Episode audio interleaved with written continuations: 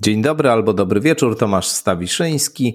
Kolejna odsłona podcastu Skądinąd przed Państwem. Dzisiaj o fizyce i metafizyce będziemy rozmawiali. Profesor Jan Chwedeńczuk, dobrze Państwu znany, z Instytutu Fizyki Teoretycznej Uniwersytetu Warszawskiego będzie naszym gościem.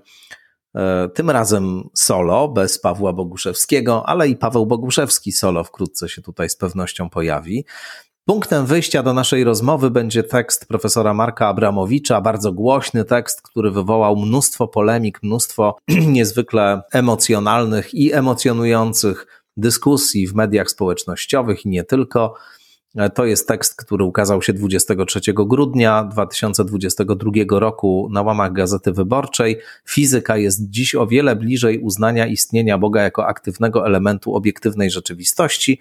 Tak się ten tekst nazywa. Nie będę go tutaj we wstępie rekapitulował, bo go rekapitulujemy w naszej rozmowie z Janem Chwedeńczukiem szczegółowo, poruszając się po nim i wyznaczając w nim kilka takich zasadniczych momentów, zasadniczych argumentów i komentując je. Ale powiedziałbym tak, co też w naszej rozmowie się pojawi. Ten tekst jest tylko wyrazem czy pewną szczególną formą ujęcia zagadnienia niezwykle starego i fundamentalnego oraz stanowiska w ramach tego zagadnienia czy tego sporu, który wokół niego się toczy, też bardzo fundamentalnego, opisanego i znanego.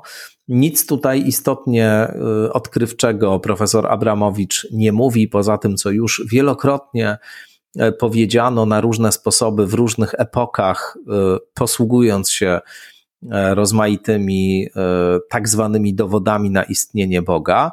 No to ma o tyle pewien smak i warto się tym zająć, że tu jest ta mocna teza, że właśnie z tej współczesnej fizyki istnienie Boga jakoś tam miałoby wynikać i że współczesna fizyka na istnienie Boga jakoś wskazuje.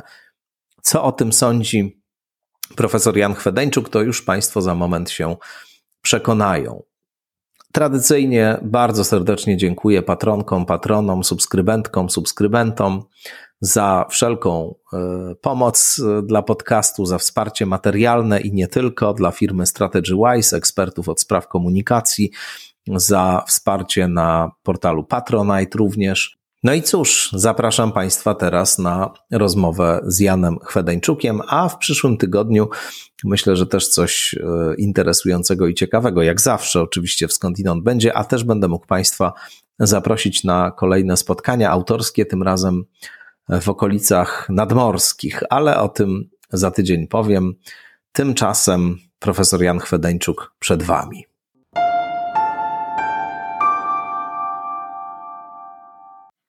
Profesor Jan Chwedeńczuk, nie po raz pierwszy, gości w podcaście Skądinąd. Właściwie całkiem niedawno gościł wspólnie z doktorem Pawłem Boguszewskim, ale dzisiaj solo. Dzień dobry, Janku. Dzień dobry. A spotykamy się, żeby porozmawiać o fizyce i metafizyce, o relacjach pomiędzy fizyką a metafizyką. Przyznam, że z pewnym zaskoczeniem, ale i zaciekawieniem przeczytałem tekst, bardzo głośny już teraz, tekst profesora Marka Abramowicza, astrofizyka, pomieszczony w Gazecie Wyborczej. 23 grudnia ten tekst się ukazał. Fizyka jest dziś o wiele bliżej uznania istnienia Boga jako aktywnego elementu obiektywnej rzeczywistości. Tak brzmi tytuł tego tekstu, zaczerpnięty zresztą z samego tekstu, bo to jest zdanie otwierające ów tekst właśnie. No cóż, może najpierw zapytam Cię, czy to prawda, że fizyka jest dziś o wiele bliżej uznania istnienia Boga jako aktywnego elementu obiektywnej rzeczywistości. Czy Ty jako fizyk potwierdzasz, że fizyka jest dziś o wiele bliżej uznania istnienia Boga jako aktywnego elementu obiektywnej rzeczywistości? No nie umiem się odnieść do tego zdania, bo nie wiem, co znaczy Bóg. To znaczy to jest jakieś, nie wiem, czy pojęcie, słowo, które za tym nie stoi jakaś konkretna definicja, taka, no, która byłaby niezbędna, żeby z punktu widzenia no, nauk empirycznych, które reprezentuję, stwierdzać istnienie bądź nieistnienie, co w ogóle jest problematycznym zagadnieniem, tego obiektu. W związku z tym, ponieważ nie wiem, o czym mówimy w gruncie rzeczy, no to nie umiem się odnieść do tego zdania. Ale to oczywiście, jeszcze tylko wejdę ci w słowo, co nie znaczy, że nie można tego artykułu, tego eseju poddać krytyce i to nie znaczy, że mamy się zawiesić już dyskusję na tym etapie, tylko mówię, że samo to zdanie otwierające i które, tak jak powiedziałeś, jest również, stanowi tytuł tego tekstu, no nie umiem, nie jestem w stanie się do niego odnieść. To ja spróbuję wyjaśnić, co może mieć na myśli Marek Abramowicz, kiedy używa tego słowa. Przypuszczam, że chodzi mu o istotę transcendentną, wszechmocną, wszechinteligentną, wszechmądrą, o takiego architekta, który całą tę rzeczywistość, w której żyjemy i nas zaprojektował. Jest autorem tego całego świata, wszechświata, wszystkiego, co istnieje. Co ty na to? No, niewiele mi to wyjaśniło, bo jak ten architekt, jak on ma, znaczy, że jest wszechdobry, wszechinteligentny, to żeby nauka empiryczna mogła się odnieść do istnienia takiej istoty, to trzeba nadać jej jakieś parametry, własności, które są mierzalne. A ja nie wiem, w jaki sposób, no tak na przykład jak, nie wiem, no jeżeli chcesz scharakteryzować elektron, no to mówisz, że to jest cząstka o masie takiej, ładunku jemnym, spinie i podajesz zbiór cech i potem konstruujesz jakiegoś rodzaju urządzenie pomiarowe i ono ma być wyczulone na łapanie takich cząstek i jeżeli taką cząstkę ono gdzieś tam wyczuje, no to robi ping i na tej podstawie mówisz, że przeleciał elektron. To teraz pytanie, jak miałoby wyglądać urządzenie, które robi ping, które stwierdza istnienie istoty wszechinteligentnej, wszechmocnej, wszechdobrej. No jak to odnieść do jakiejś procedury empirycznej, bo jeżeli tego się nie da odnieść, no to tak jak już powiedziałem na samym początku, to trochę nie wiadomo, z punktu widzenia oczywiście empirii, nie wiadomo, o czym mówimy. No dobra, to jeszcze inaczej. To nie jest łatwe, żeby przedstawiciela rodu Chwedeńczuków przekonać, że słowo Bóg ma sens poznawczy, no bo jedną z naczelnych tez książki, którą jeszcze dzisiaj zacytuję tutaj Bogdana Chwedeńczuka, twojego ojca, książki Przekonania Religijne, jest właśnie teza, że przekonania religijne treści poznawczej w gruncie rzeczy nie mają, no bo tyle w umyśle, ile w zmyśle brzmi ta teza, czyli tyle mamy w pojęciach, ile mamy w doświadczeniu empirycznym, to właśnie z empirii czerpiemy sens. No i w momencie, kiedy coś nie ma takiego empirycznego korelatu, to jakieś pojęcie, które możemy właśnie odnieść do czegoś obserwowalnego, mierzalnego, no to wówczas nie możemy w istocie powiedzieć, że to słowo coś znaczy, tylko że sens imituje, możemy powiedzieć. No i tak jest w szczególności właśnie z przekonaniami religijnymi, ale będę próbował jeszcze mimo wszystko jakoś tutaj ciebie do tego przekonywać. No to powiedzmy inaczej, bo to Abramowicz właściwie w większości tych akapitów, które bezpośrednio sprawy dotyczą, powiada.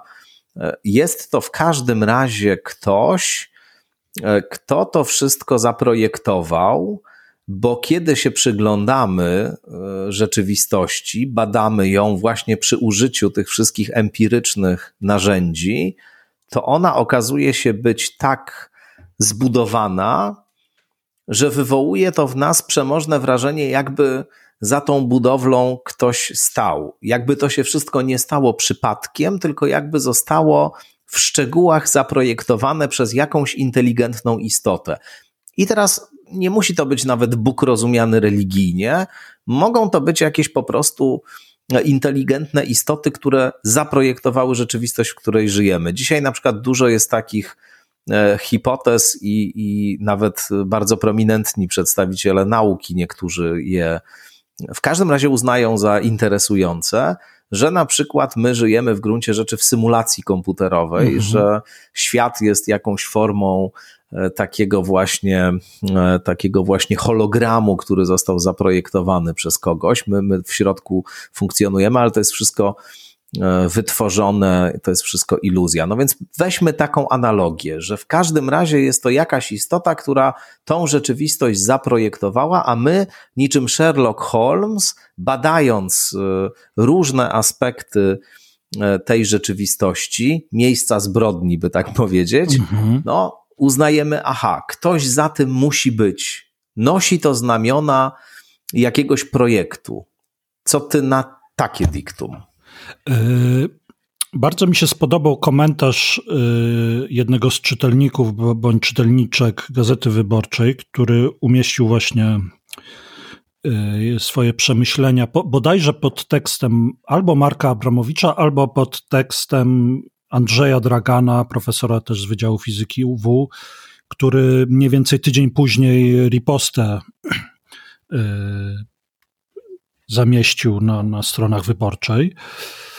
I tam ktoś przywoływał wypowiedź jakiegoś fizyka jeszcze XIX-wiecznego, który, gdy słyszał te argumenty, że to wszystko wygląda tak niezwykle zaplanowane i takie, przywoływał nawet takie argumenty antropocentryczne, czyli mówiące, że no, gdyby tego ktoś tak nie zaplanował, to nas by tu nie było i tak dalej.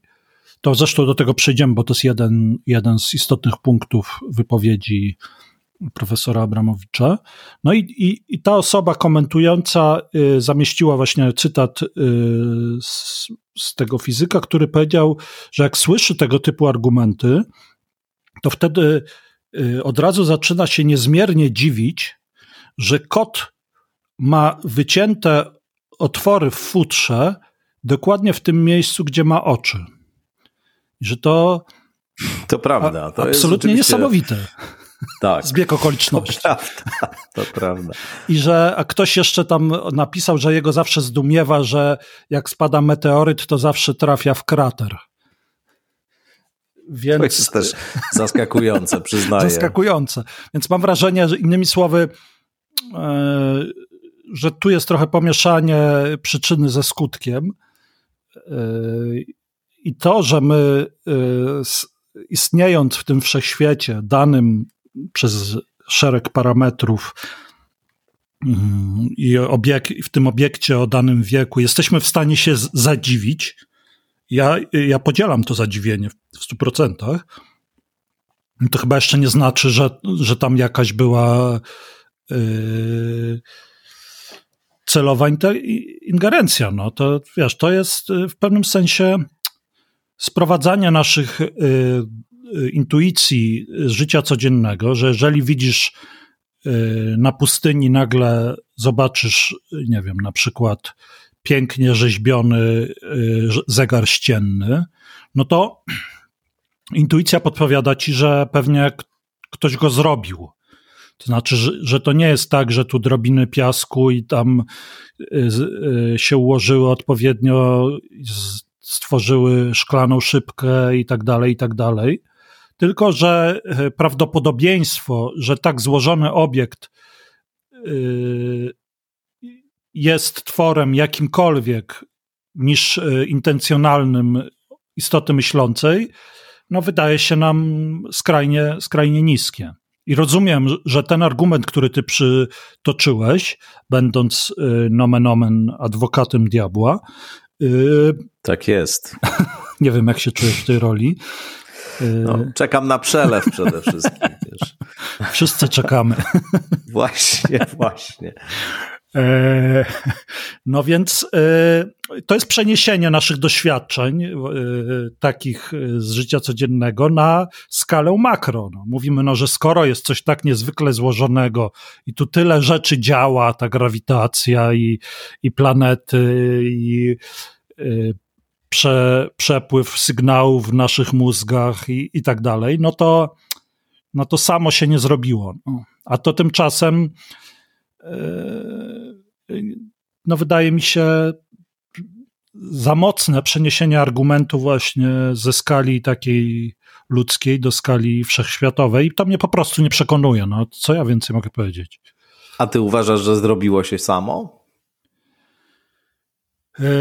Ale co to znaczy samo? Rozumiem, że chodzi ci, że bez intencji, tak? Czy... No, bo tu jest też jeszcze ta słynna wypowiedź Stephena Hawkinga całkiem niedawna, udzielona kilka lat przed śmiercią. Myśmy nawet przy jakiejś okazji o tej wypowiedzi rozmawiali, gdzie on powiedział, że no właśnie Bóg nie jest potrzebny, bo prawa fizyki same przez się istnieją niejako i że hipoteza o istnieniu Boga nie jest mu potrzebna. To trawestacja oczywiście tak klasycznego diktum, ale wydaje się, że tutaj rzeczywiście taki no nie wiem, czy spór, czy jakieś takie w każdym razie dwa stanowiska są. Jedno, które powiada w ogóle nasze myślenie o tej takiej praprzyczynie, o tym, że musi być jakaś jedna fundamentalna przyczyna tego wszystkiego.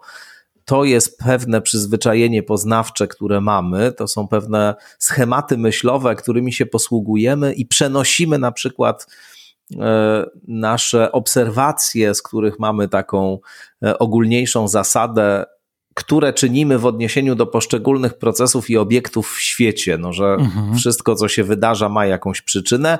Na właśnie jakąś skalę makro operujemy abstrakcyjną kategorią tego wszystkiego i przypisujemy temu wszystkiemu również taką właściwość, że musiało mieć jakąś przyczynę. To jest pewne uroszczenie, błąd poznawczy, nawet być może nie ma żadnego powodu, żeby o tym myśleć. No a drugie stanowisko mówi nieprawda, właśnie musimy zapytać o to, skąd się to wszystko wzięło, no bo przecież z niczego się wziąć nie mogło.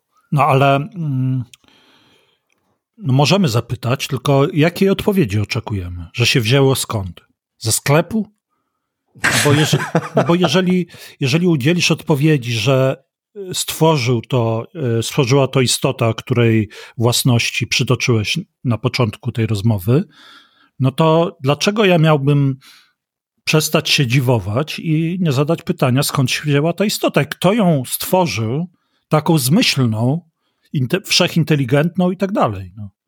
Oczywiście jej już ktoś, nikt nie stworzył. No właśnie, no, to jest urwanie tego ciągu rozumowania i ktoś może powiedzieć, że stosuje do pewnego stopnia brzytwę Ockhama, to znaczy widzi konieczność zewnętrznej interwencji przy stworzeniu wszechświata, więc wprowadza pojęcie takiej istoty, której nadaje pewne niezbędne własności. No i że zatrzymuje się na tym poziomie, to znaczy wprowadza jedną taką istotę, bo to jest najprostszy możliwy model.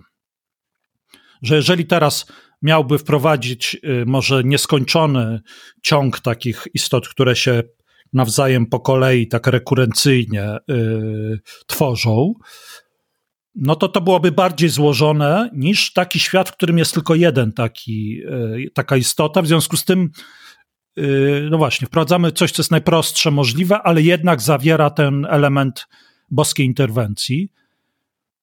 No, tylko że skoro nie chcemy dociekać tego, skąd się wzięła ta istota, to jeszcze prostszym opisem świata jest taki, w której jej nie ma. I oczywiście to nie tłumaczy, nie odpowiada na pytanie, skąd to się wzięło, ale tak samo jak nie odpowiada na pytanie wprowadzenie istoty tej wszechmocnej, no ucina dyskusję na poziomie pytania, skąd się ta istota wzięła. No i mi ta potrzeba ja nie czuję, żeby moja potrzeba drążenia była zaspokojona stwierdzeniem, że tej istoty nikt już nie stworzy. To ja wolę już suchy wszechświat. Oczywiście to jest kwestia wyboru dlatego ja używam słowa ja wolę. Ja wolę takie spojrzenie na świat, w którym nie wprowadzam takiej istoty, bo po prostu ona mi tylko komplikuje obraz, niczego nie klarując. No, to jest coś, o czym tu jeszcze za chwilę będziemy mówić, odnosząc się już do konkretnych argumentów, które się pojawiają w tekście Abramowicza, ale zanim do nich przejdziemy, to ja bym jeszcze tylko chciał powiedzieć, że Abramowicz stoi na takim stanowisku, że fizyka w każdym razie wskazuje na to, że za tym wszystkim ktoś musi stać. Janek Chwedeńczuk stoi na stanowisku, że nie wiadomo w ogóle, co to znaczy, że ktoś miałby za tym stać generalnie, a w związku z tym fizyka z pewnością na to nie wskazuje, no bo w ogóle ani wskazuje, ani nie wskazuje tak w jakimś sensie. To dokładnie. Znaczy ani nie mówi, że Boga nie ma, ani nie mówi, że Bóg jest, tylko w ogóle Bóg jest poza uniwersum tego, czym się tutaj zajmujemy, poza tym dyskursem w ogóle, który się uprawia w fizyce. Natomiast jest też takie stanowisko, które stoi na antypodach Abramowicza i je wyznawał na przykład bardzo ciekawy fizyk i filozof amerykański Victor Stenger, profesor fizyki, autor, już nie żyjący, autor książki Bóg, błędna hipoteza. To jest bardzo dobra książka, która się ukazała jakiś czas temu nakładem wydawnictwa Uniwersytetu Łódzkiego w takiej serii w poszukiwaniu idei XXI wieku. I Stenger tam mówi: dobrze, uznajmy wobec tego, że istnienie Boga, projektanta, świata to jest hipoteza, którą możemy testować. Weźmy to jako hipotezę naukową, załóżmy, że wiemy, jaki ten Bóg miałby być, weźmy za dobrą monetę te wszystkie opisy, no i sprawdźmy, czy rzeczywiście są przesłanki, żeby istnienie takiego Boga postulować.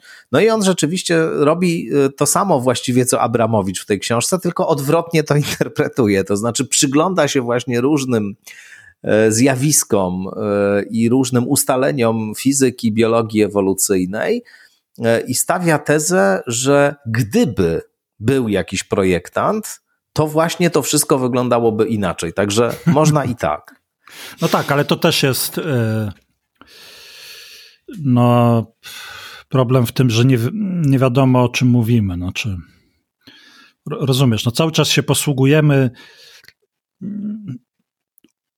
ulotnymi pojęciami. Ciekaw jestem, jakie tam są argumenty w tej książce, ale tak czuję 5/10, że tam nadal jest jakieś nadużycie metody empirycznej. No, tak bym... No, książka jest oczywiście esejem filozoficznym. Tutaj jest trochę za mało czasu, żebyśmy teraz z kolei Stengera rekapitulowali, ale... To nie jest oczywiście tekst naukowy, umówmy się, to jest pewien głos w jakiejś debacie, która tutaj się toczy, ale ciekawie to przeczytać w zestawieniu właśnie z tym tekstem Abramowicza, bo on wyciąga zupełnie odmienne wnioski z tego wszystkiego. No i problem jest, że nie masz żadnej metody, takiej, która by mnie przekonała, żeby stwierdzić, który z nich ma rację. No właśnie. Przyznam, że do mnie ten Stenger bardziej przemawia, to znaczy ja akurat teraz też za mało mamy czasu i nie o to chodzi, żebyśmy weszli w bardzo szczegółowy, semantyczny spór o to pojęcie, ale ja powiedzmy, że jestem w stanie zrozumieć takie stanowisko, które powiada, no dobrze, plus minus powiedzmy, że potrafimy to dodefiniować i że w każdym razie mamy na myśli jakąś właśnie potężną istotę, która to wszystko zaprojektowała, stworzyła, etc. No i jest to dla mnie do pomyślenia, już nawet nie wnikając w te szczegóły, kto ją stworzył i tak dalej. I w tym sensie czytałem tego Stengera z dużą przyjemnością, no bo mam podobnie, że raczej wydaje mi się, że gdyby to wziąć na poważnie, to przyglądając się temu, jak wygląda ta rzeczywistość, to raczej trudno właśnie zakładać, że istota o tych atrybutach miałaby być źródłem istnienia tej rzeczywistości, ale to już jest na osobną dyskusję. Tak jest. No dobrze. Tutaj przed naszą rozmową takich 6 fragmentów zaproponowałeś do dyskusji z tekstu Abramowicza właśnie. Ten tekst jest w ogóle bardzo długi i przyznam, że mi się go z pewną trudnością czytało właśnie dlatego, że on trochę jest przegadany, mówiąc takim kolokwialnym językiem. Rzeczywiście jest tam dużo emocji, dużo retoryki, dużo perswazji i poutykane są różne już takie, nazwijmy to, bardziej konkretne argumenty z poziomu właśnie takiego filozoficzno-fizyczno-teologicznego. No dobrze, więc zacznijmy od tego pierwszego fragmentu. Ja po prostu będę czytał te fragmenty, które wynotowałeś i będziemy wokół nich sobie rozmawiać. Pierwszy fragment to jest sam początek tekstu. Tak jest. Fizyka jest dziś o wiele bliżej uznania istnienia Boga jako aktywnego elementu obiektywnej rzeczywistości niż była w wieku XIX. Dokonane bowiem w XX i XXI wieku przełomowe odkrycia, zwłaszcza dotyczące względnej natury czasu i przestrzeni, kosmologii Wielkiego Wybuchu oraz kwantowej nieoznaczoności, znacznie nadwątliły, niektórzy twierdzą całkowicie zakwestionowały, status materializmu i ateizmu jako oczywistego paradygmatu nauk przyrodniczych, który obowiązywał w wieku XIX. Fizycy deklarują dziś, i to wcale nierzadko, przekonania podobne do platońskich, dopuszczając istnienie duchowych, niematerialnych aspektów rzeczywistości. Rzecz jasna, takie przekonania nie są tożsame z wiarą w istnienie Boga, ale bez wątpienia są jawnie sprzeczne ze światopoglądem stricte materialistycznym. No więc, mówiąc tak trochę językiem potocznym, i co z tego? Co z tego, że fizycy, już biorę tutaj dosłownie to zdanie, które brzmi tak, początek cytatu, fizycy deklarują dziś, i to wcale nierzadko, przekonania podobne do platońskich, dopuszczając istnienie duchowych, niematerialnych aspektów rzeczywistości. Koniec cytatu. No i co z tego, że deklarują? No, ja rozumiem, ja bym powiedział, że duchowe, a niematerialne to są jednak trochę dwie różne rzeczy. To po pierwsze. Zacząłbym od tego, tak. A po drugie, ja rozumiem, że to, co autor tekstu chce powiedzieć, to, że obraz świata, jaki wyłania się po tych rewolucjach dwóch, czyli teorii względności i mechaniki kwantowej, jest na tyle złożony i taki niecodzienny, można by powiedzieć, czyli jakoś stojący w opozycji do naszych codziennych doświadczeń, że to inspiruje szereg badaczy i badaczek do tego, żeby formułować twierdzenia o istnieniu jakiejś warstwy metafizycznej. I tak to rozumiem, bo samo stwierdzenie, że fizycy deklarują, no to jest ich sprawa. No. To znaczy, tak długo jak nie mają argumentów empirycznych, to samo deklarowanie jakoś niespecjalnie mnie ekscytuje. No więc, żeby jakoś tutaj odnieść się do tego ustępu, to trzeba, ja jeszcze tutaj zacytuję drugie zdanie, które brzmi tak, początek cytatu. Dokonane bowiem w XX i XXI wieku przełomowe odkrycia, zwłaszcza dotyczące względnej natury czasu i przestrzeni, kosmologii Wielkiego Wybuchu oraz kwantowej nieoznaczoności. Czyli rozumiem, że koniec cytatu, rozumiem, że te odkrycia, czyli zasadniczo kosmologia, teoria względności, czyli w tym przypadku względność upływu czasu i pomiarów odległości, czyli to, co się wiąże z zakrzywieniem czasoprzestrzeni, oraz kwantowej nieoznaczoności. Nie wiem, czemu akurat nieoznaczoność spośród wielu tych kwantowych zjawisk tu jest, że tak powiem, wybita, ale niech tak będzie. Że one jakoś nadwątlają, bo tu jest nawet użyte słowo, nadwątliły status materializmu i ateizmu. No, wydaje mi się, że nie. One jedyne, co nadwątliły, to obraz świata, który znamy z doświadczeń codziennych. Myśmy wielokrotnie, zarówno na antenie radiowej, jak i w twoim podcaście, rozmawiali o tych dziwacznych konsekwencjach, skupiając się głównie na mechanice kwantowej. Ja w pełni się zgadzam i mam nadzieję, że ciebie jakoś też przekonałem, że ten obraz, który się wyłania z teorii kwantów, no jest odmienny od naszego tradycyjnego rozumienia rzeczywistości, ale... Gruntownie mnie przekonałeś do tego. No to się cieszę, ale czy to znaczy, że te argumenty, cytat, nadwątliły status materializmu i ateizmu, to ja nie sądzę. To, że własności obiektu zależą od obserwatora, tak jak się wydaje wynikać, w każdym razie przy naszym obecnym zrozumieniu z teorii kwantów, to nie nadwantla atei, to w ogóle z ateizmem nie ma nic wspólnego, tylko nadwantla, czy też narusza tradycyjne postrzeganie świata realnego jako niezależnego bytu, niezależnego od naszej jaźni, czy od naszej woli. I tyle, ale co tu ma ateizm, to ja tego nie rozumiem, a powtórzę jeszcze raz, że to, że tu jest napisane, że fizycy deklarują dziś, no to fizycy coś, psychologowie coś, to co to ma, wiesz, no. Samo deklarowanie nie jest argumentem w naukach empirycznych. Argumentem są hipotezy weryfikowane doświadczalnie i tyle. To ja znowu tutaj wystąpię jako adwokat wobec tego. Mogę w ogóle się obsadzić w takiej roli do końca naszej rozmowy, ale powiem tak, że oczywiście... To jest wszystko prawda, co powiedziałeś, ale tutaj chyba chodzi o to, że w pewnym momencie pojawia się na arenie kultury europejskiej nauka, która od początku ma trudne relacje z religią, no bo religia była jedynym dawcą czy jedyną dawczynią obrazu świata, dostarczała kompletnego opisu świata w połączeniu oczywiście również z opisem normatywnym, nie tylko mówiła jak jest, ale co w związku z tym powinno się robić.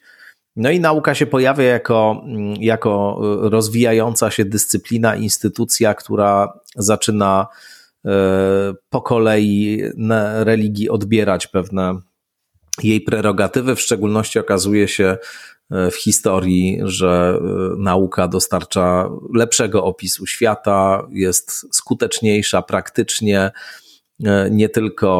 nie tylko siła, nazwijmy to, perswazji za nią stoi, ale też siła jej po prostu demonstrowalnej, praktycznej skuteczności. Przynosi określone efekty, pojawiają się różne zastosowania naukowych odkryć. W sposób oczywisty widać, że to nauka, a nie religia, świat lepiej poznaje i lepiej go opisuje. No i teraz w którymś momencie rozwoju nauki, no ten, powiedziałbym, alternatywność tych dwóch sposobów ujmowania świata staje się oczywista i jest taki obraz, który w pewnym momencie z nauki się wyłania, czy taki, który w danym momencie historycznym nauka wytwarza, no który właśnie powiada, tu nie ma miejsca na żadne jakieś te wszystkie duchowe, niewidzialne, metafizyczne aspekty, o których religia mówi. Mamy tutaj materię, materia ożywiona kształtuje się w ślepym procesie ewolucji, materia nieożywiona, ożywiona też zresztą, podlega prawom fizyki, które są jakie są i to w zasadzie jest wszystko, to znaczy nic innego tutaj nie ma, a te wszystkie inne opisy, które mamy w tekstach religijnych, mistycznych, tego jak świat jest zbudowany, no to można odesłać do lamusa, bo mamy tylko materię i to wszystko. No i od pewnego momentu nagle okazuje się, że ta materia właśnie na tym najbardziej fundamentalnym poziomie, przynajmniej takim, do którego jesteśmy w stanie dotrzeć, zachowuje się zupełnie inaczej, że w zasadzie to jest wszystko energia, a nie materia w takim rozumieniu klasycznym. No, że ten obraz świata zaczyna się jakby na nowo zbliżać do tego, co było w tych opisach takich religijno-mistycznych i to jest bardzo częsty argument, dlatego go tutaj jeszcze rozwijam, z którym przecież też mieliśmy do czynienia w różnych dyskusjach, niektórych z nich nawet wspólnie braliśmy udział. On powraca na różne sposoby. No tak, ale nadal jest to badanie świata no, poddającego się badaniom empirycznym. Metodologia jest ta sama i to, że obraz świata, który się wyłania, jest radykalnie inny niż ten, którego się spodziewaliśmy, no to nie znaczy, że ten świat trzeba teraz nasączać duchowością, żeby to pojąć. W każdym razie ja nie widzę takiej potrzeby. No. To jest wszystko, te dziwactwa, w każdym razie te, o których tu mówiliśmy, wynikające z teorii kwantów, no to są po pierwsze zjawiska obserwowane, a po drugie będące elementem takiego ścisłego matematycznego opisu. I ja tu nie widzę żadnego zbliżania się do warstwy jakiejś metafizycznej. To, że coś jest dziwne, no to nie znaczy, że nie jest elementem świata no, takiego poznawalnego empirycznie. To jest moja uwaga. No dobrze, to przejdźmy teraz do drugiego fragmentu z tekstu Abramowicza. Penrose, to jest cytat z Rogera Penrose'a. Czy wierzę w istnienie czegoś, co wymyka się poznaniu naukowemu? Cóż, trudno to wiedzieć na pewno. Czym jest nauka? Gdzie są jej granice? Czy fenomen świadomości jest pozanaukowy? Wolę się nad tym zbytnio nie zastanawiać. Z pewnością wykracza to poza naukę, jaką mamy dzisiaj. No więc się zastanawiam, bo to jest jakiś rodzaj perswazji chyba, bo ja nie wiem, czemu to ma służyć. Co z tego, że Penrose tak mówi? Ja wiem, że to jest wybitny naukowiec i noblista, ale to, bo tu jest chyba, rozumiem, taka sugestia ukryta, że ktoś, kto jest wybitnym specjalistą z jakiejś dziedziny, no ma jakiś głębszy wgląd w naturę rzeczy na takim bardzo ogólnym poziomie. A to chyba wcale tak nie musi być. No, jak ktoś jest świetnym chirurgiem, czy fizykiem, czy cokolwiek, no to jest specjalistą w tej dziedzinie. I ja ten tutaj wkleiłem ten fragment tekstu, żeby pokazać, że w tej wypowiedzi profesora Abramowicza tu jest taki element perswazji.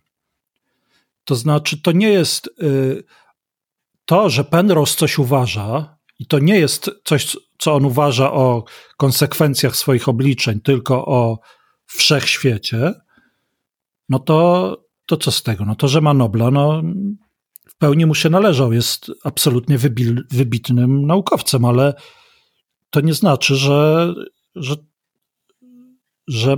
że on coś wie więcej o naturze świata. No i tyle. To tylko po to zamieściłem.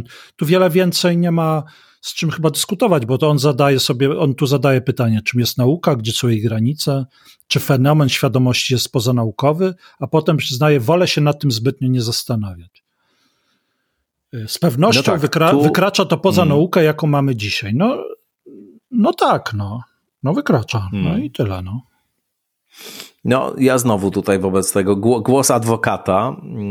Otóż ja to czytam jako, w ogóle dużo w tym tekście jest tego typu odniesień czy wycieczek, jako polemikę z takimi podejściami, które powiadają, większość naukowców to ateiści, nauka rozstrzyga sprawę, jeśli uznajesz odkrycia współczesnej nauki, no to już nie możesz traktować poważnie tych zabobonów. Nauka nam świat tłumaczy, jest najlepszym i jedynym narzędziem do tego, żeby świat opisać i zrozumieć. No i on tutaj powiada, wcale nieprawda, bo przecież są wybitni naukowcy, którym nauka nie wystarcza, czy którzy tak nie uważają, mają pogląd w tej sprawie inny. I oczywiście jeden i drugi pogląd nie jest poglądem naukowym.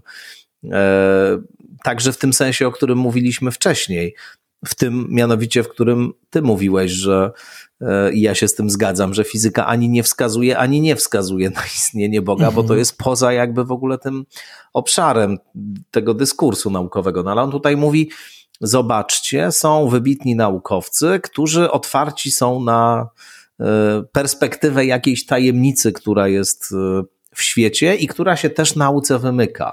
wcale nie jest tak, że trzeba uznać, że nauka jest jakby wyłącznie kompetentna w opisywaniu świata. Może są takie jego obszary, których nie sposób z pomocą nauki uchwycić. No, Penrose tutaj daje tezę miękką, że nie sposób być może uchwycić ich za pomocą takiej nauki, jaką mamy dzisiaj. Może za jakiś czas będzie inna. No tak, ale jak ciebie słuchałem, to pomyślałem o zespole The Doors i jeszcze o Led Zeppelin, o dwóch zespołach. Super. Jakbyś pomyślał o Depeche Mode i Bunburym, to też bym był zadowolony.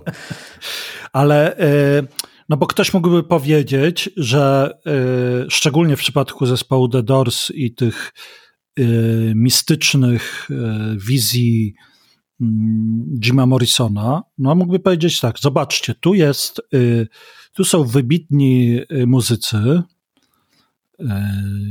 Robert Plant i tak dalej, no i oni grają wybitną muzykę, a to im nie wystarcza, bo jeszcze się odwołują do, garściami czerpią z jakichś tradycji właśnie metafizycznych, no i może to jest jakiś argument za czymś, no bo są wybitni, a jednak opierają swoją twórczość i na tym innym spojrzeniu na świat. No. Więc tak samo jak nie przekonuje mnie to, że Jim Morrison tam jakieś miał wizje z tymi wężami i różnymi innymi stworami, tak samo, mimo że uważam go za autorytet w kwestiach muzyki, tak samo to dotyczy każdego innego autorytetu i tyle. Ale no to... tutaj bym tylko podważył troszeczkę tą analogię, bo tutaj mamy taką sytuację, że muzyka to jest aktywność jednego typu, a szukanie źródeł wszechświata, no tak, to prawda, odpowiadanie sobie na te fundamentalne pytania, to jest zupełnie coś innego. To prawda. Natomiast tutaj jednak to jest w jednym, że tak powiem, w jednej szufladzie, no, to prawda, że on, nie? No tak, w tym sensie przywołanie Penrose'a jest jakoś mocniejsze, bo można... Można się spodziewać, tak może intuicyjnie, że ktoś, kto tak jak on zajmuje się kosmologią i naprawdę jest badaczem z najwyższej półki, to on ma jakiś wgląd w naturę rzeczy głębszy niż, tak jak to się mówi, przeciętny zjadacz chleba, ale... Po pierwsze, z tego cytatu to nie wynika, bo to, jeżeli on mówi, że wolę się nad tymi kwestiami zbytnio nie zastanawiać, z pewnością wykracza to poza naukę, jaką mamy dzisiaj. No to... No może tak, no i co? No. No może idziemy tak. Wobec tego, idziemy dalej. Kolejny cytat. Tutaj to jest bardzo wdzięczny obiekt, jeśli można tak powiedzieć, jeszcze uwaga na marginesie, ten tekst Abramowicza, bo my właściwie rozmawiamy o takim bardzo klasycznym, fundamentalnym zagadnieniu, które też ma długą historię i w ogóle historia dowodów na istnienie Boga, zasadności przekonań religijnych, relacji pomiędzy nauką a religią. To jest w ogóle rzecz fascynująca, ogromna. Napisano na ten temat mnóstwo książek i ja na przykład tutaj patronkom i patronom, subskrybentkom i subskrybentom po naszym odcinku wyślę taką pokaźną listę różnych ciekawych rzeczy, które warto w tym kontekście znać.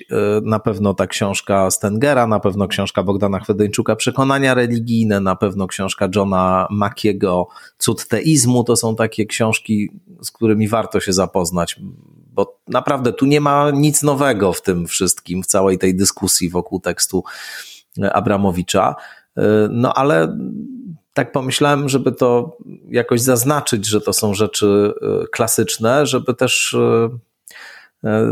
uświadomić sobie i państwu, że my w gruncie rzeczy wcale nie o tym tekście rozmawiamy, tylko o takim problemie naprawdę starym, na różne sposoby już zdefiniowanym i opisanym, a w tym tekście on się w sposób esencjalny przejawia po prostu i dlatego ten tekst jest świetnym do tego pretekstem. Kolejny cytat. Bardzo smakowity, jak sądzę. Tak. Widzę, że go zjesz ze smakiem. Fizyka nigdy żadnym argumentem nie wykluczyła możliwości Bożej egzystencji. To też żaden z solidnych fizyków deklarujących się jako ateista nie twierdzi, iż współczesna nauka dowiodła nieistnienia Boga.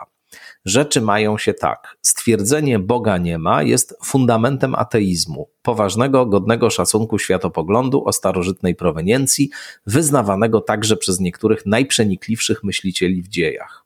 Można się z nim zgadzać lub nie.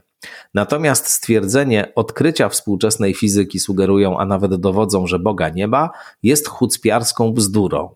Dlaczego ludzie rozsądni i bardzo kompetentni w innych niż fizyka dziedzinach gotowi są tę modną bzdurę publicznie głosić? Dlaczego nie są świadomi, że robią z siebie komicznie napuszonych bufonów? No tu są grube sformułowania. Ja tylko tyle powiem, że po pierwsze te słowa są, one wzbudzają emocje, tak? Te bufoni... Tutaj jest takie określenie, że gotowi są tę modną bzdurę publicznie głosić. To już jest takie do emocji, odwoływanie się, które moim zdaniem to już jest kwestia stylistyczna trochę, ale moim zdaniem to zazwyczaj osłabia wypowiedź, ale to już jest, to może zostawmy autorowi. Natomiast, bo o co chodzi w tym cytacie, kluczowe jest pewnie pierwsze zdanie. Fizyka nigdy żadnym argumentem nie wykluczyła możliwości Bożej egzystencji. To prawda, w ogóle fizyka się tym nie zajmuje i nigdy tego nie będzie wykluczała, chyba że przez pojęcie Bóg zaczniemy rozumieć obiekt, to nawiązuje do początku naszej rozmowy, obiekt empirycznie badalny, jak nie, to nie jest on przedmiotem zainteresowania fizyki i koniec. I jeszcze jedno tu zdanie, ja patrzę sobie... Aha, i tutaj to zdanie następujące. Natomiast stwierdzenie odkrycia współczesnej fizyki sugerują, a nawet dowodzą, że Boga nie ma, jest chucpiarską bzdurą.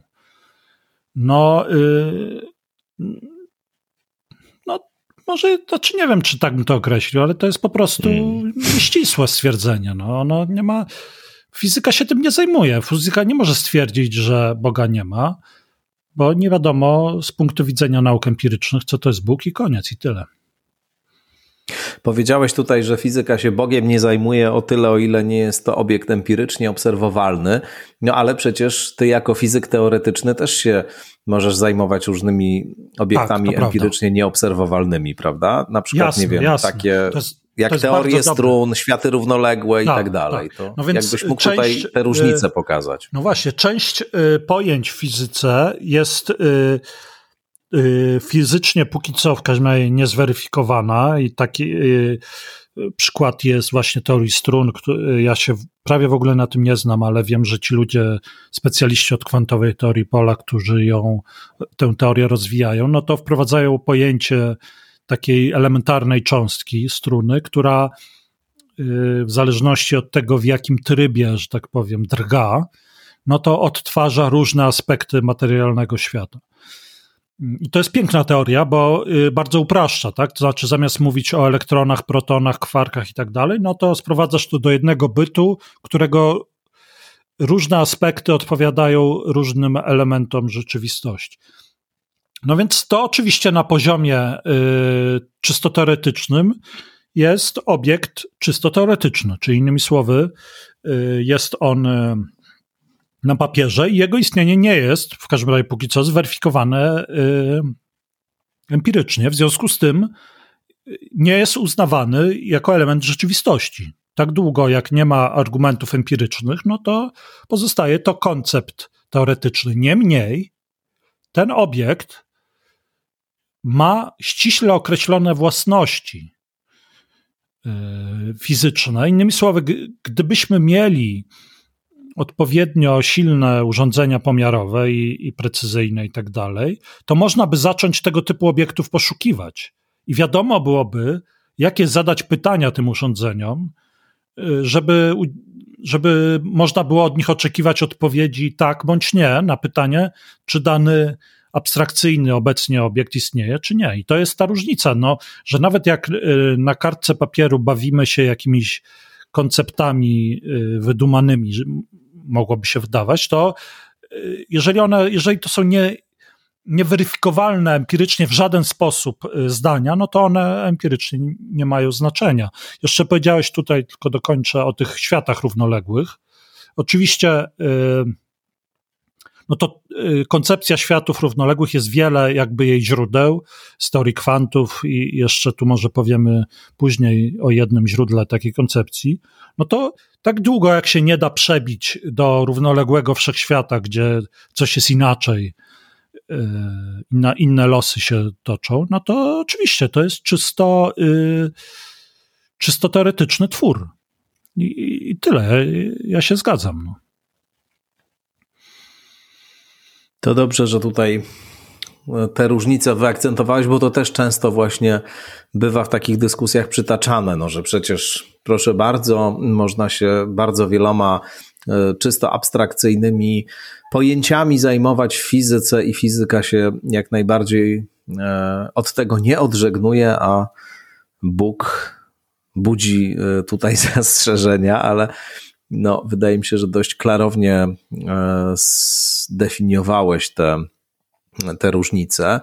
No, powiedziałbym jeszcze ostatnie zdanie do tego fragmentu wcześniejszego, o którym rozmawiamy, że też to dokładnie jest to, o czym mówimy od samego początku, że owszem, fizyka żadnym argumentem nie wykluczyła możliwości Bożej egzystencji, no też że żadnym argumentem jej nie potwierdziła, ani w ogóle zapostulowała. Tak samo jak nie potwierdziła istnienia bądź nieistnienia każdego innego bytu, jaki można sobie nazwać jakimś słowem, najlepiej takim, stworzyć nowe słowo, tak żeby ono nie odwoływało się do naszych doświadczeń i którego własności są nieokreślone. No, wszystkie te byty są tak długo, jak nie są empirycznie badalne, no to po prostu są z innej bańki. No. To nie jest obszar badania fizyki i tyle.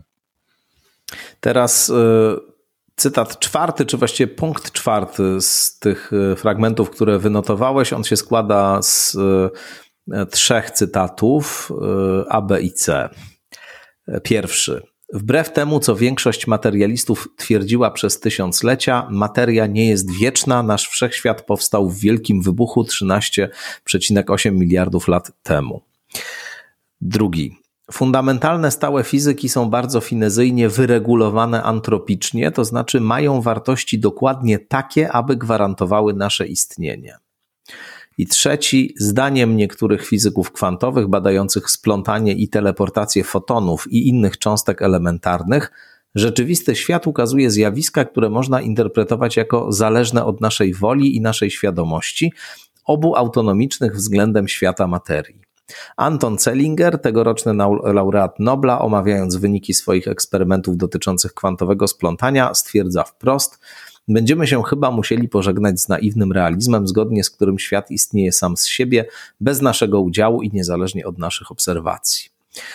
No dobrze, to tutaj powiedzmy tak trochę na ten temat.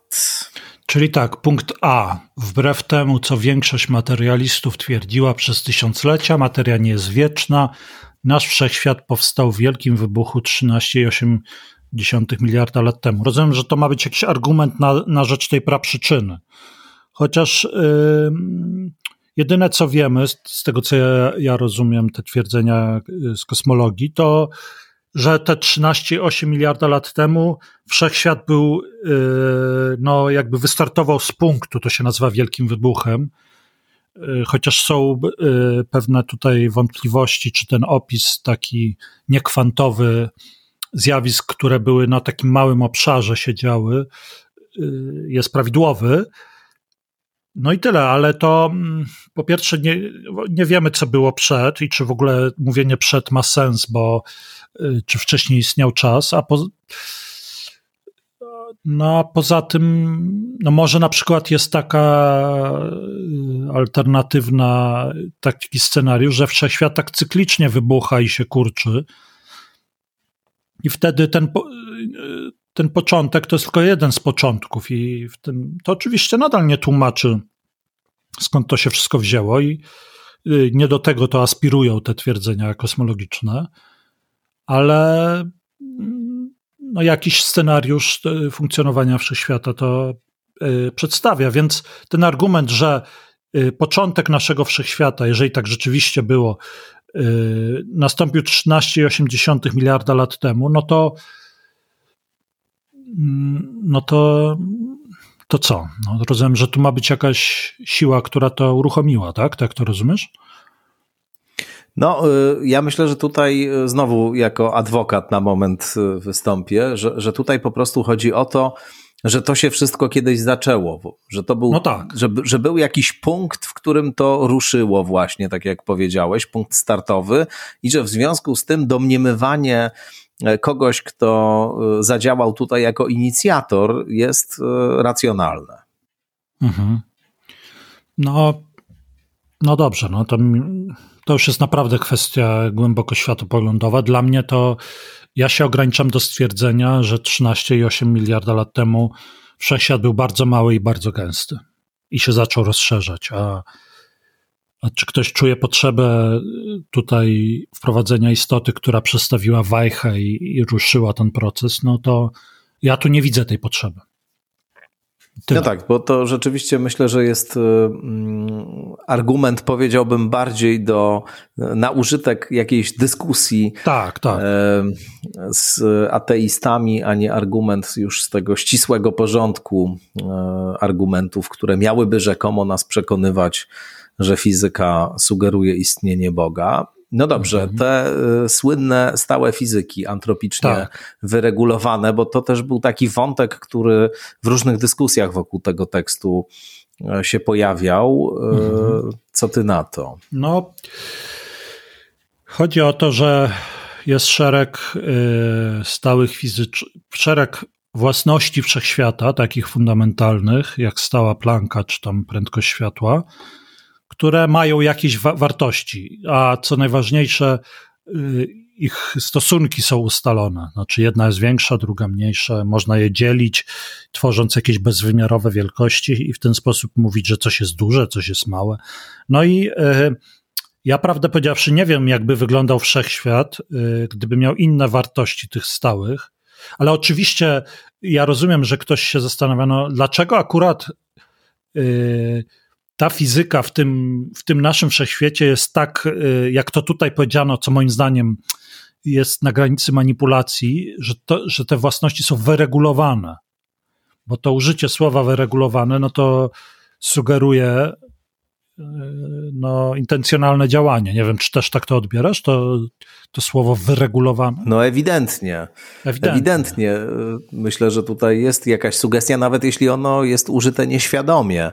Nie, bez takiej intencji to ono niesie w sobie takie założenie, że skoro coś jest wyregulowane, no to był ktoś, kto regulował. No oczywiście można powiedzieć, że była jakaś siła, która regulowała. No w tym sensie ewolucja jest na przykład też czynnikiem regulującym różne sprawy, ale tutaj ten kontekst jednak sugeruje, że chodzi chyba o regulatora po prostu przez duże R. Tak.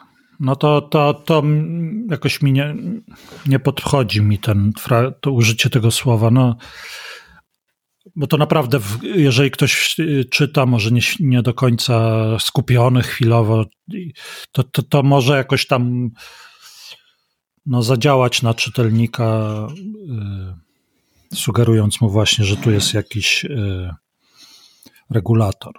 Tak czy siak, są takie hipotezy, ale to są wyłącznie hipotezy, że istnieje nieskończenie wiele wszechświatów równoległych i to jest właśnie to, co wcześniej mówiliśmy, to jest jedno ze źródeł tej hipotezy o wszechświatach równoległych i w każdym z nich te własności, te wartości stałych fizycznych są inne i wszystkie możliwości się realizują. Znaczy tych wszechświatów jest nieskończenie wiele, które żyją w jakimś metaświecie I w każdym jest inna wartość tych własności,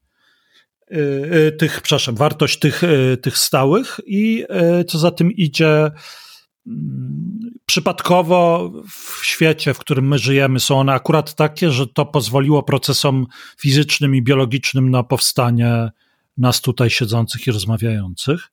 I to jest podobno metoda uciekania od odpowiedzi na pytanie, dlaczego te wartości są takie, a nie inne.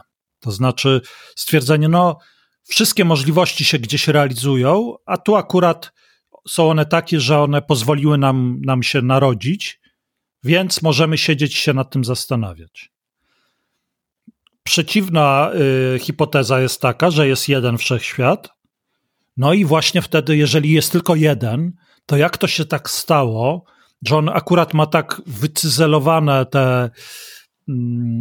te własności fizyczne, że to pozwoliło na wyewoluowanie homo sapiens takiego, jakim jesteśmy. Więc sugestia autora tekstu jest ukryta w tym słowie wyregulowane, że jeżeli przyjmiemy istnienie jednego wszechświata, to jest najprostsze, co można przyjąć, to jak to się stało, że on jest taki przyjazny naszemu istnieniu. I to jest właśnie tutaj ten argument z tym kotem, który ma wycięte otwory w miejsce, gdzie ma oczy, wydaje mi się szczególnie celny, tak. Bo to jest odwrócenie przyczyny ze skutkiem. Przyczyną, bo nie powinniśmy tak antropocentrycznie, wydaje mi się, patrzeć, czyli mówić, że że to jest tak dopasowane, żebyśmy mogli być, tylko na odwrót, to znaczy akurat w tym świecie istnieje możliwość istnienia takiego gatunku.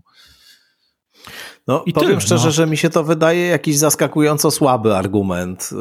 To znaczy, o ile jeszcze byłbym w stanie i wcześniej tak to właśnie było, występować jako adwokat w odniesieniu do różnych innych argumentów, choć ja tutaj akurat w pełni podzielam twoje stanowisko co do, że tak powiem, meritum i co do oceny i tego tekstu, i też co do w ogóle tych sporów, które są tematem naszej rozmowy, ale o ile byłbym w stanie jeszcze jakoś szukać jakichś możliwości obrony innych argumentów w tym tekście zawartych, to ten zupełnie jest nieprzekonujący moim zdaniem. To znaczy... Tak. Gdyby to rzeczywiście było inaczej, to być może jakieś inne procesy doprowadziły, bo do wykształcenia się po prostu innych form życia, które byłyby zupełnie odmienne, a może żadnych. Właśnie, to zupełnie niczego naprawdę nie dowodzi, więc to jest takie rzeczywiście... Co nie zmienia faktu, że że po tych 13,8 miliardach lat siedzimy sobie i tak. To prawda. To jest niezwykłe. To jest niezwykłe. W ogóle życie jest i świat czymś ultra dziwnym i akurat w tym podcaście podkreślamy to nieustająco, ale rzeczywiście ja skądinąd mam pewne inklinacje metafizyczne i nie jestem takim... 100% twardym ateistą, a może raczej nawet bym się określił jako takiego mocnego agnostyka, ale i rozumiem ten rodzaj takiego zadziwienia tym wszystkim i jakiegoś pytania o źródło i zastanawiania się nad tym, a jednocześnie też mam świadomość tego, że budowanie rozmaitych przekonań na ten temat, czy narracji na ten temat, wiedzie na rozliczne manowce i prowadzi do różnych kłopotów epistemologicznych, o praktycznych już nawet nie mówiąc, więc to też jest specyficzne. Ja w ogóle najbardziej lubię tą tradycję apofatyczną, mówiąc szczerze, i tam w zasadzie więcej się nie mówi niż się mówi, ale to też na inną rozmowę, bo jeszcze mamy tą trzecią składową cytatu punktu. Numer 4, czyli tę składową, która mówi o obserwatorze. I to jest też jeden z tematów takich niezwykle ekscytujących, ale też takich, o których tutaj z tobą dużo rozmawialiśmy. I znowu tu jest przytoczony noblista, tegoroczny Anton Zeilinger, który mówi, będziemy się chyba musieli pożegnać z naiwnym realizmem, zgodnie z którym świat istnieje sam z siebie, bez naszego udziału i niezależnie od naszych obserwacji. No tak, zgoda. No to jest kwintesencja mechaniki kwantowej. Znaczy opis takiego, może nie będę już tutaj, żeby nie przedłużać tej nóżki kwantowej, którą żeśmy tam gdzieś już wysuwali, no ale w największym skrócie opis taki klasyczny świata, w którym obiekty istnieją przed aktem pomiaru i mają określone własności im przypisane i tak dalej, czyli coś, co nazywamy lokalnym realizmem. Z tym się żegnamy, za to skądinąd był tegoroczny Nobel. I tyle. Ale co z tego? No to znaczy, że świat empiryczny jest inny niż się spodziewaliśmy. Jest to zaskakujące, piękne, zdumiewające, zgoda, ale tyle, no. To nie ma, to tu jeszcze metafizyki moim zdaniem nie zahacza w żaden sposób. Tu jeszcze ten wątek świadomości jest chyba istotny, no bo przecież tutaj chyba nie chodzi o to, a w każdym razie nie mamy jakichś twardych przesłanek, żeby stwierdzić, że akurat świadomość jest czynnikiem, który wpływa, tylko w ogóle jakikolwiek układ, który no, się tego pojawia nie wiemy w towarzystwie. Tak, tego no nie właśnie wiemy, czy co wykonuje ten pomiar, który sprawia, że obiekty nabierają własności. Czy to jest akt świadomej obserwacji, czy raczej akt sprzężenia ze sobą małego obiektu kwantowego z dużym jakimkolwiek urządzeniem pomiarowym. Ja raczej jestem za tym drugą wersją, ale tego nie wiemy i dopiero jak będziemy mieli teorię ogólniejszą, jeżeli w ogóle będziemy mieli opis świata ogólniejszy od mechaniki kwantowej, to może się dowiemy, a może się nie dowiemy. No, ten piąty cytat to, powiem szczerze, moim zdaniem jest jakieś zupełne nieporozumienie. Czytałem to ze zdziwieniem, że tego typu argument się pojawia, bo to zupełnie jakby, nie wiem na jakiej zasadzie jest skonstruowane rozumowanie, no ale ciekaw jestem, co ty na jego temat powiesz. Odczytam je w każdym razie. Muszą istnieć wszechświaty, w których mieszkają krasnoludki, jako że istnienie krasnoludków nie przeczy logice. Dumnie i często powtarzana ateistyczna mantra "my nie wierzymy w Boga, podobnie jak nie wierzymy w krasnoludki" świadczy o niekompetencji tych, którzy je głoszą. Zgodnie z ateistyczną wersją wieloświatu mamy bowiem Boga nie ma, z tego wynika, że istnieje wieloświat, z tego wynika, że w wieloświecie istnieją wszystkie logicznie niesprzeczne wszechświaty, z tego wynika, że w jednym z nich muszą mieszkać krasnoludki. Ja natomiast jako wierzący w jedynego Boga, który stworzył jeden świat, nie muszę wierzyć w istnienie krasnoludków, bowiem ostrzem brzytwy Ockhama mogę odciąć je od istnienia jako byty niekonieczne. Czyli tutaj jest przywołana ta idea wielu wszechświatów, gdzie są wszystkie możliwe fizyczne prawa się realizują i w szczególności w jednym z nich wyewoluowały krasnoludki. Ja w ogóle z tym nie mam problemu. Jeżeli przyjąć tę hipotezę wielu światów, to, że gdzieś są krasnoludki, to ja nie muszę w to wierzyć. To znaczy ja mogę to przyjąć za mogę przyjąć, że są takie prawa fizyki, które dopuszczają istnienie krasnoludków. I tu wiara chyba nie ma nic do rzeczy. No, powiedziałbym, krasnoludki to są porządne obiekty empiryczne. No to właśnie są po prostu takie malutkie ludziki które sobie małe żyją w czapeczkach. Tak, w czapeczkach czerwonych, hopsasa na przykład robią bardzo często i ja nie widzę tutaj absolutnie żadnej analogii i też nie jest tak, że istnienie krasnoludków miałoby być jakoś mniej prawdopodobne niż istnienie Boga, przeciwnie, wydaje mi się bardziej prawdopodobne, szczerze mówiąc. Jakoś zupełnie jestem w stanie te krasnoludki sobie... Tak, i wiadomo czego szukać, tak? No szukamy małych stworków w czerwonych czapeczkach. Hopsasa, tak jest. I tutaj to przywołanie brzytwy Ockhama, że pan profesor woli ten obraz świata, w którym jest jeden Bóg, jeden wszechświat i wszystko w tym wszechświecie już jest takie w miarę tradycyjne, że tak powiem, niż nieskończenie wiele wszechświatów, gdzie w jednym z nich są krasnoludki, no to chyba jest jednak strzał w stopę, to znaczy używanie brzytwy Ockhama po tym, jak się wprowadza istnienie istoty dodatkowej, która stworzyła wszechświat, a z której znikąd się nie wzięła, no to już jest o jeden krok za późno, tak bym powiedział. No właśnie, zdecydowanie, tak. No więc i tutaj jest, to... przepraszam, wszedłem ci w słowo. Nie, no ja też do końca nie rozumiem, dlaczego istnienie Boga, już biorąc to znowu za dobrą monetę, i akurat kiedy ten tekst czytałem, to też nie było dla mnie jasne, miałoby znosić możliwość istnienia wieloświatów. No, wydaje mi się to akurat zupełnie niekonieczne. Nie, to nie znosi, absolutnie. Rozumiem, że w tym obrazie po prostu była intencja stworzenia wszechświata takiego, w którym mógłby powstać człowiek. Więc zamiast robić ten wybieg, że jest nieskończenie wiele wszechświatów, to bierzesz ten jeden i to się upraszcza. I to zgoda, to jest rzeczywiście prościej. Ja się zgadzam. To prawda.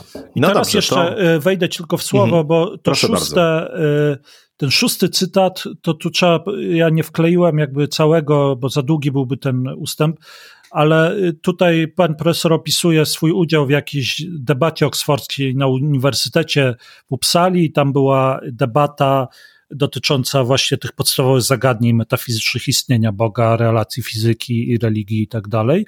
No i potem po tej debacie nastąpiło pewne głosowanie i tu już ci oddaję głos, bo ten ustęp może wejść. Dobrze, to przeczytam wobec tego ten fragment. Ostatni spośród tych wynotowanych przez ciebie i zaproponowanych do omówienia. On brzmi tak. Wzorem debat oksfordzkich po debacie w Uppsali głosowaliśmy nad pytaniem podsumowującym jej wynik. Brzmiało. Czy twoim zdaniem istnieją poważne powody na to, by uznać, że Bóg istnieje? Odpowiedzi tak było 56, prawie trzykrotnie więcej niż nie, tych było tylko 20.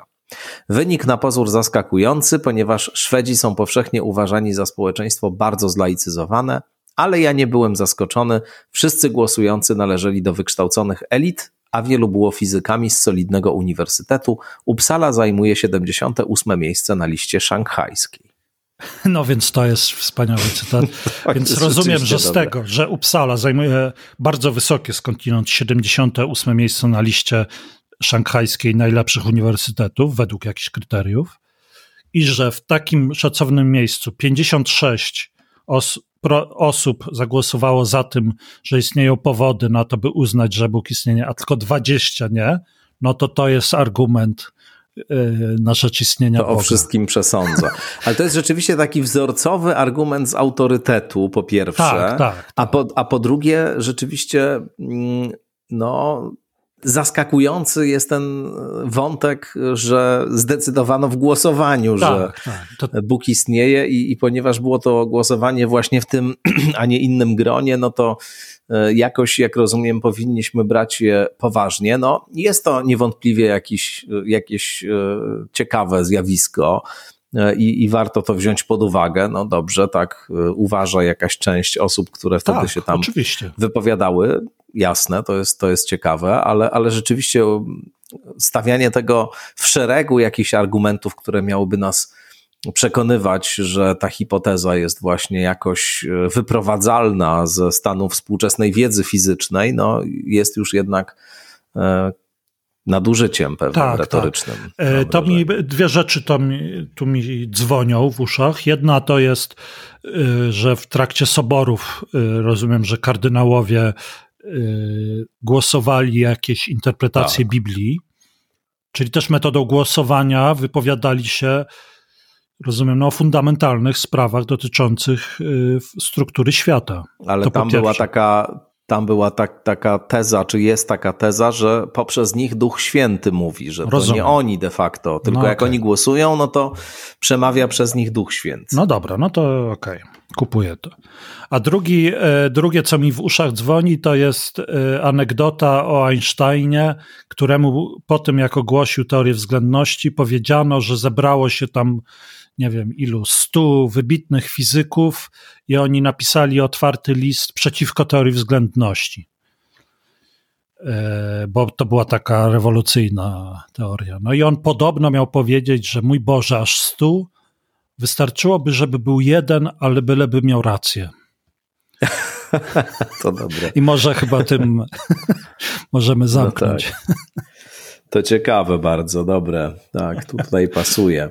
No, ja bym jeszcze tutaj w ramach takiego podsumowania chciał przytoczyć troszkę dłuższy cytat i też jakoś nakłaniałbym cię do skomentowania tego.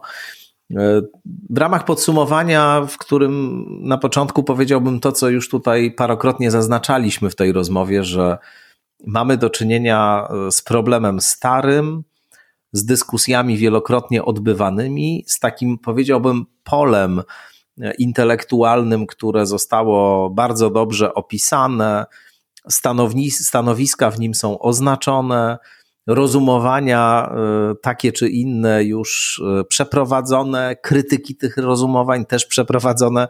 Nic tutaj istotnie nowego się nie wydarza. Jakkolwiek zawsze ciekawie jest rozmawiać o takich nowych jakichś próbach ujęcia tych samych kwestii po raz kolejny w nowych kontekstach, tak jak to właśnie zrobił profesor Abramowicz. No i też mam taką uwagę, ale to już jest uwaga rozwijana przeze mnie w felietonie, który się ukaże w najbliższą środę w Tygodniku Powszechnym moim. Moim felietonie, nie w moim tygodniku oczywiście. W każdym razie ja w tym felietonie odnoszę się właśnie do tego tekstu profesora Abramowicza i do tej całej dyskusji wokół tego tekstu wywołanej z taką konstatacją wyjściową, że to, co niekontrowersyjnego można powiedzieć, jak sądzę, to to, że to wciąż ogromne emocje budzi. Ta tematyka, te kwestie, te zagadnienia, wiesz, że to się tak dyskutowało, tak propagowało po sieci. Widziałem w mediach społecznościowych naprawdę rozgrzewające się do czerwoności takie dyskusje wokół tego tekstu Abramowicza i to takie, które toczone były zarówno wśród gorących przeciwników tego stanowiska, które on tam przedstawia, jak i oczywiście gorących zwolenników, więc to jest coś takiego, co niewątpliwie zawsze ekscytuje, budzi zainteresowanie. Trudno się dziwić, no bo właśnie świat jest bardzo dziwny, życie jest dziwne i w ogóle nie wiadomo, co my tu robimy generalnie. No ale mam tą książkę, o której mówiłem już na początku, że do niej się jeszcze odwołam, czyli książkę Bogdana Chwedeńczuka Przekonania Religijne. I teraz to jest taki fragment, który jest splotem tekstu Chwedeńczuka, który cytuje Mariana Przełęckiego, znakomitego polskiego filozofa, który też się tymi wszystkimi kwestiami zajmował. Przyjmę, że, mówi Chwedeńczuk, tu jest cytat z Przełęckiego, główne dowody istnienia Boga podzielić można ze względu na ich charakter metodologiczny na 3 rodzaje. Dowody aprioryczne, dowody empiryczno-dedukcyjne i dowody empiryczno-indukcyjne. Koniec cytatu z Przełęckiego, teraz idzie Bogdan Chwedeńczuk. Przesłankami dowodów apriorycznych są przede wszystkim definicje pojęcia Boga, z których usiłuje się wyprowadzić dedukcyjnie tezę o istnieniu Boga. Tak zwany dowód ontologiczny, na przykład świętego Anzelma, to jest klasyczny przykład. Z nawiasem mówiąc, niesamowita konstrukcja retoryczna, ten dowód ontologiczny. Dobrze, idziemy dalej. Przesłankami dowodów empiryczno-dedukcyjnych są między innymi zdania empiryczne, na przykład zdania o zależnościach między poruszającymi się ciałami, z których usiłuje się wyprowadzić dedukcyjnie tezę o istnieniu Boga. A w dowodach empiryczno-indukcyjnych teza teistyczna uchodzi za hipotezę wyjaśniającą całość naszego doświadczenia, zaś dowody takie zmierzają do okazania, że teza teistyczna pociąga logicznie naszą wiedzę o świecie lub przynajmniej w znacznym stopniu ją uprawdopodobnia. To, nawiasem mówiąc, jest właśnie przykład, czy ta trzeci rodzaj to jest głównie to, co tutaj Abramowicz promuje w swoim tekście. I teraz znowu cytat z Przełęckiego. Otóż wszystkie te dowody wielokrotnie poddawano krytyce. Krytyka ta ujawniała nie tylko przygodne, formalne czy materialne usterki poszczególnych dowodów, lecz ujawniała przede wszystkim zasadniczą niekonkluzywność trybów takiego dowodzenia. Nerw dawno znalezionych zarzutów można wysłowić następująco. Nie da się wywnioskować z pojęcia rzeczy istnienia rzeczy przeciw dowodom empirycznym. Nie da się przejść dedukcyjnie od stanów świata do istnienia czegoś pozaświatowego. przeciw dowodom empiryczno-dedukcyjnym, czyli także i tym, które tu się pojawiają. Wreszcie nie da się przypisać hipotezie teistycznej wyższego niż 1/2 prawdopodobieństwa, a istnieją znacznie lepsze niż hipoteza teistyczne wyjaśnienia znanego nam dziś stanu świata. Mhm. Przeciw dowodom empiryczno-indukcyjnym, tym właśnie, które w szczególności w dużej ilości profesor Abramowicz przytaczał. Innymi słowy, to wciąż jest, to teraz jest już Chwedeńczuk. Innymi słowy, można bez sprzeczności przyjąć definicję Boga, a odrzucić rzekomo wywiedzioną z niej tezę teistyczną przeciw dowodom apriorycznym. Obraz świata nie może pociągać logicznie tezy teistycznej, bo można go przyjąć, a tezę tę bez sprzeczności odrzucić przeciw dowodom empiryczno-dedukcyjnym. Trudno też oprzeć się intuicji przyznającej tezie teistycznej jako hipotezie niskie prawdopodobieństwo przeciw dowodom empiryczno-indukcyjnym. Mhm. To też w ramach takiego podsumowania pomyślałem, żeby o tym, że kwestie dowodów istnienia Boga, bo to jest w gruncie rzeczy to zagadnienie, tylko że w jakimś takim ujęciu specyficznym, ograniczonym właśnie do fizyki, że przeciw tym dowodom na istnienie Boga już cały szereg argumentów sformułowano i tam są naprawdę bardzo fundamentalne trudności i kłopoty na takim bardzo bazowym, podstawowym poziomie. Tak jest. Coś jeszcze, Janku, w kwestii nas zajmującej tutaj dzisiaj na koniec chciałbyś powiedzieć? Myślałem, żeby na koniec powiedzieć amen, ale nie wiem, czy to wypada. No dobrze. To bardzo ci dziękuję za to spotkanie i za tą pasjonującą rozmowę. Też bardzo dziękuję. O zagadnieniach fizycznych i metafizycznych. Profesor Jan Chwedeńczuk był Państwa gościem, przypominam. No i bardzo dziękuję i do usłyszenia w kolejnych odsłonach Skądinąd. Do usłyszenia.